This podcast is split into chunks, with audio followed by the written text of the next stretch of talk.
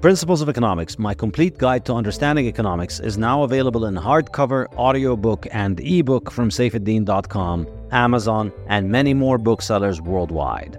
And now I am also teaching a course based on this book on my website, saifedean.com. Principles of Economics will run the whole academic year from September to June and will have a new lecture every two weeks, as well as weekly live online discussion seminars open to learners from all over the world and from all walks of life. Whether you're a student, a professional, or a retiree, you are making economic decisions every day, and this course will arm you with the wisdom of centuries of economists to improve your economic decision making. You'll also get a free book of Principles of Economics if you sign up for the course. Go to saifedean.com and sign up now. The Bitcoin Standard Podcast is brought to you by Orange Pill app, the Bitcoin only social network that connects you with high signal Bitcoiners, events, and now merchants as well. If you're like me and can't stop talking about Bitcoin, you know how challenging it can be to talk to the no coiners and how nice it is to talk to someone who gets you. With the Orange Pill app, you can find the Bitcoiners near you and they can replace the no coiners in your life. You can organize events and meetups with local Bitcoiners, and wherever you travel, you can meet up with local Bitcoiners all while being as anonymous as you like. So if you want to build your local network of Bitcoiners, find a Bitcoin meetup or merchants accepting Bitcoin, head over to orangepillapp.com to sign up or download the app from the App Store or Google Play Store and send me a DM so we can get connected. The Bitcoin Standard podcast is brought to you by CoinKite. CoinKite are my favorite makers of Bitcoin hardware. They produced the legendary Opendime, the first Bitcoin bearer asset, as well as the reliable Coldcard hardware wallet, the excellent stainless steel seed plates for storing your seed phrases, and the block clock. Now, CoinKite have produced the Sats card, a card the size of a credit card which can store Bitcoin and works great as a gift. CoinKite have just produced a limited edition gorgeous Bitcoin Standard Sats card, which carries the Bitcoin Standard logo, and you can get it from coinkite.shop slash Bitcoin Standard. Use the code Bitcoin Standard to get 5% off your purchase. This podcast is also brought to you by the Bitcoin Way, your professional Bitcoin IT team offering you personalized, secure, and comprehensive solutions for every step along your Bitcoin journey. The Bitcoin Way offer live concierge service to guide you with your Bitcoin cold storage, running your node, privacy best practices, inheritance planning, corporate strategy, and multi-sig solutions. They don't touch your coins, they guide you through the process of acquiring your coins and securing them. If you'd like to make your setup safer and more reliable, book a consult with them and see what they have to suggest. If you want to give someone the gift of Bitcoin, get them this professional service that will ensure they start off knowing exactly how to manage their coins and not lose them. Go to thebitcoinway.com and start Bitcoining more confidently.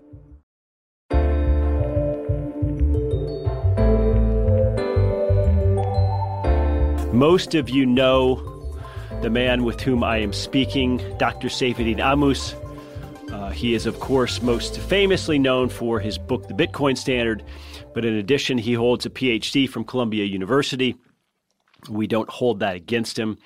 Uh, he is an economist at Lebanese American University, but he's currently spending some time in Canada working on among other things, a project which has now taken the form of saifedean.com, S A I F E D E A N, Saifedean, his first name.com, which is going to feature an opportunity for you to learn not only more about Bitcoin in his book, but also to take courses from him, attend seminars with him. And this is the sort of thing that we are seeing amongst more entrepreneurial PhDs and academics, people like Per Bylund, who are branching out from just the university teaching model and seeking tenure uh, and really finding popular audiences. So, all of that said, uh, safe, and I'm allowed to call him safe. You guys all have to call him Dr. Ammous. Uh, I, mean, first and foremost, education is is so dismal that a, a, guy like you has to have courses online for 50 bucks after all these billions have been spent on in universities. Very true, very true. Um, in my defense, you know, Jeff, uh, I do have a degree from Columbia, but I'm not in bad company there. Uh, a certain Murray Rothbard, I presume you've heard of him. He PhD from Columbia. Well, we don't hold it against him either. Exactly. So it's fine. You know, it's uh, I, I, it's it's like a scar uh, that we carry with pride. Uh, so, uh, but yes, you're absolutely correct. The state of education is dismal, um, and I think you know the, the the, diagnosis I would offer is that uh, since education is largely state-run, pretty much everywhere in the world, particularly higher education, uh, you know the um, the, the, the consumer experience has become dismal.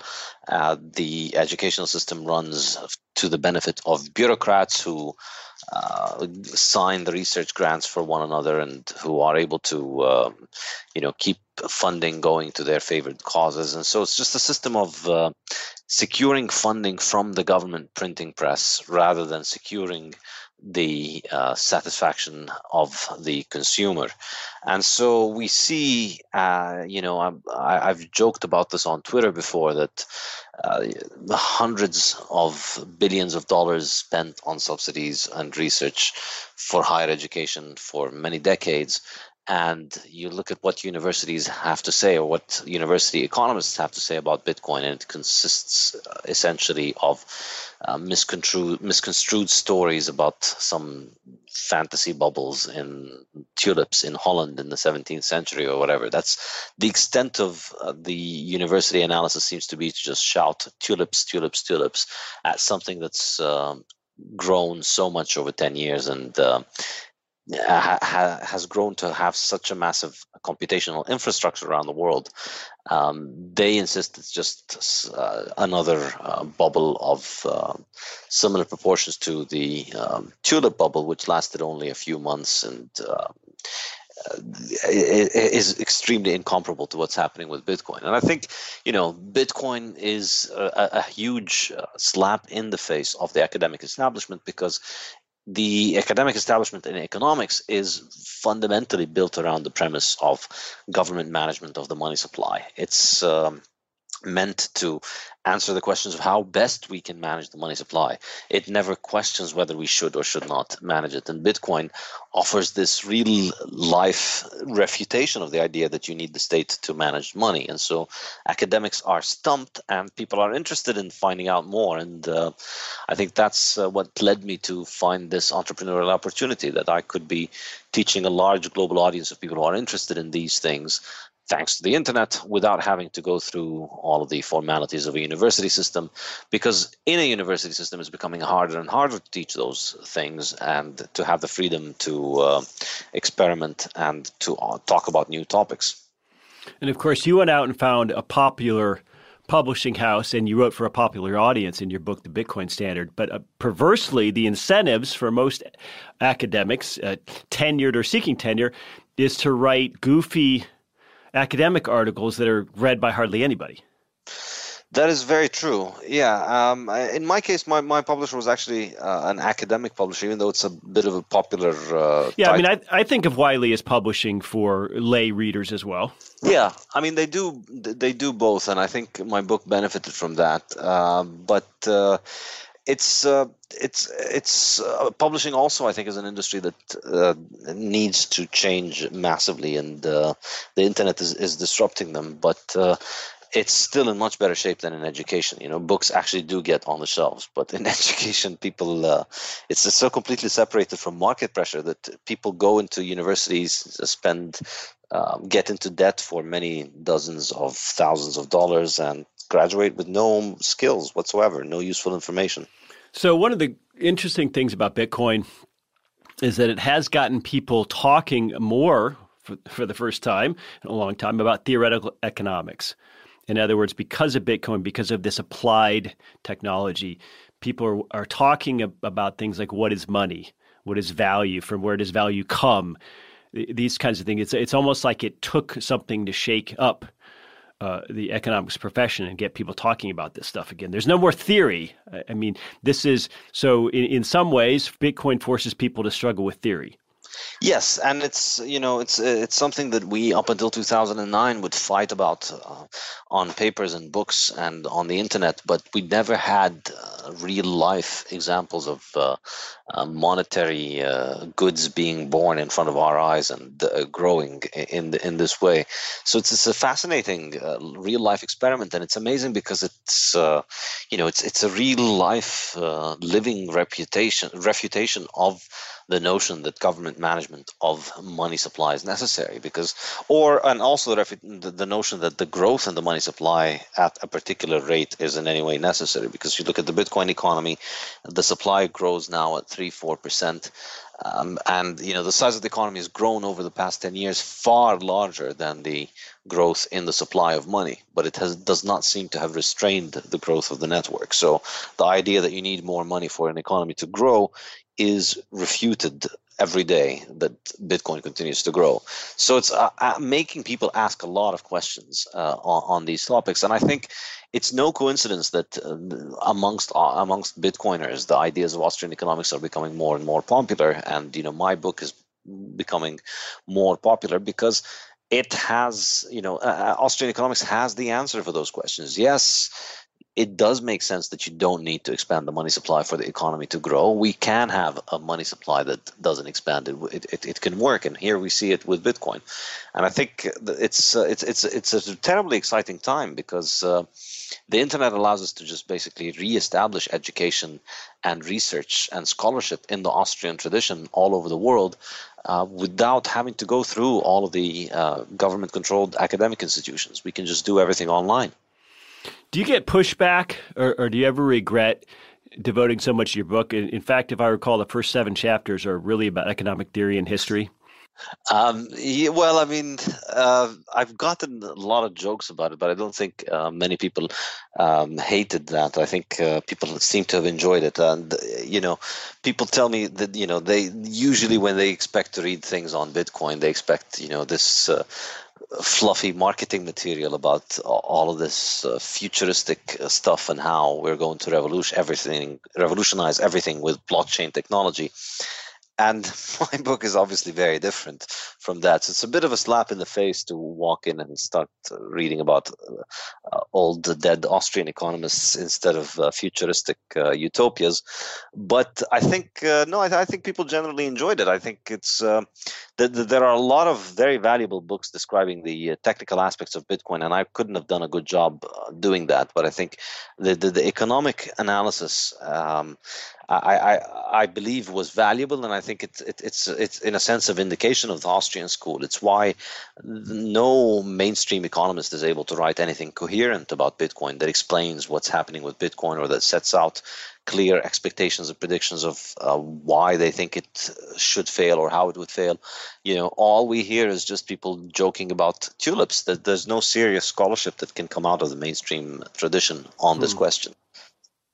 Yeah, I, I recall you and I speaking offline one time. I want to get your thoughts on this today. I'm going to say the Mises Institute was right. We we were right not to promote or hype Bitcoin uh, eight years ago or whenever, and, and in a sense, we're still right.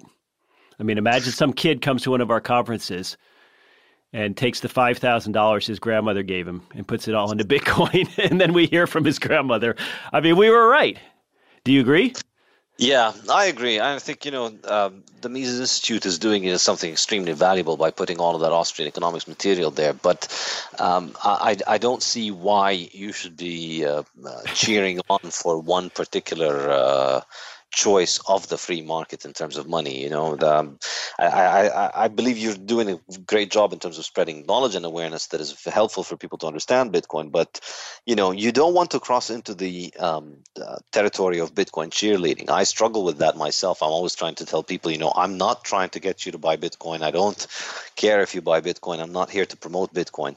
And it's, uh, it's it's you know you you you don't want to be in that position because people can lose money and that's not the point. I think it's uh, it's more important to be educating about it. So i agree with you. But the other thing is we, if we think back to the hype at one point i mean it doesn't make any sense that every time you go buy a sandwich at Starbucks, this is recorded on an electronic ledger somewhere, and that and that it takes up server space forever and ever. That's not a transaction that's that's meaningful or that's ever going to be challenged. We don't need Bitcoin for that. Yeah, exactly, exactly. And this, uh, the, the the way that Bitcoin was promoted, that you know everything is going to be instantaneous and free forever, um, that this is this magic technology that has gotten rid of trade-offs forever. I think is. Uh, uh, you know, it's uh, it was over exaggerated. It was um, done by people who didn't quite see how the economic scarcity of the system would work because block space is scarce and there's a limit to it. And so, uh, yeah, Bitcoin has uh, is likely not going to evolve in that manner in which everyone is able to uh, have all of their transactions and their coffees recorded forever. But uh, it still offers an enormous amount of value as a uh, monetary asset, and it seems to be growing more and more as a uh, settlement asset rather than a final transaction payment network. And that's really one of the key points in my book. So you're going to start launching some of your own courses again through your website saifedean.com, including one uh, an introduction to economics that's going to be based around man economy and state. You're going to have a, a course called Hard Questions on Hard Money, and and most immediately you're going to have a course called the Bitcoin Standard, the same name as your book, and it's going to start live uh, later in July, July 22nd to be uh, exact. It's only fifty dollars, which compared to what people uh, spend on books and all kinds of things is nothing. So the um, the the way that I'm thinking of it is that as as a uh, an educator, um, you know, if you look at the uh, university system in the US where we have good data, you see over the past 50 years, the tuition fees have skyrocketed. And you look at university uh, professor pay, it hasn't actually skyrocketed. While um, if you look at the number of professors per student or how much time each student gets to spend in a classroom with a professor, a full, a full professor or uh, someone with a PhD, it has not gone up. So, where is all that tuition money going? And the answer is it is going to the bureaucracy, it is going to the administrative uh, uh, arm of the educational uh, industrial complex if you want. It's it's all those people who are able to assign research grants and government grants. And you know there there was a time in which administrative duties were extremely important in the operation of a university. But i think that time has well past us now that we have uh, all of these uh, wonderful online tools for productivity that we can utilize. And so with pretty basic software um, for calendars and uh, uh, online uh, webinars. You know i could for uh, just a few hundred dollars of signing up for these services every month i could essentially do everything that a university allows me to do but even more efficiently because i can do it online. And i just essentially eliminate the middleman of all of these bureaucrats at the university. And i remember this you know when you're at a university so much of your time is taken up every day um, as a professor with dealing with all of these bureaucrats at the university whose only raison d'etre, you know, the only reason they're there, the only reason they turn up and take up your time is that they need to keep making work in order to justify their job. So they're always asking us to fill out forms and you know write reports and do uh, all sorts of uh, work for the university. And it's all you know reports nobody reads and uh, forms that don't matter for anything. But you know that's how they get to keep their job. So much of the university system is just all of that fake make work that you would expect to see in any kind of organization where the price system doesn't function and um, that's that's what happens with universities and that's why you know students spend a lot of time and money and learn little. And professors also spend an enormous amount of time at universities and don't earn very much. And I think you know the the, the internet is just allowing us to completely disrupt that. And I'm taking. Um, you know, I'm I'm thinking that this that this chance of um, trying to reach this audience of uh, people who are more and more interested in Austrian economics because of Bitcoin, because of the rise of Bitcoin, I think gives us a good opportunity to start building for a, a larger online educational uh, um, infrastructure really for teaching Austrian economics. Hopefully, in a few years, you know, this website will have had and you know uh, will will have accumulated several courses on several topics on Austrian economics. Eventually, you know, as you were saying, uh, I start with man economy and state, but I hope to develop eight or ten courses uh, that would be the equivalent of a major in uh, economics from a university, and for about a, less than a tenth of the price. Well, I think it's a fantastic project. Of course, ladies and gentlemen, we have a lot of our own courses at Mises.org on our Academy page. Uh, we're, we're always adding new courses. We don't, to my recollection, have a Bitcoin course. So if you're interested in going farther, further into the Bitcoin standard, the book and the, and the meaning and the theory behind it, uh, Dr. Ammous will be starting a course in July 22nd, which is just a few weeks away. Uh, 10 week course, July 22nd to September 23rd. You can go to Saifedean, S A I F E D E A N dot com to find out more about it. And all I can say, Safe, is that we really we wish you the best with this. Uh, we hope it's exceedingly successful, and we just want to let a, th- a thousand flowers bloom. I, I mean, we, we want people to find the truth and find good content wherever they do and and so we we certainly don't view you as a competitor, but but a friend and a fellow traveler. And ladies and gentlemen, you should check out his site and stay with us at Radio Rothbard. Thanks, Safe.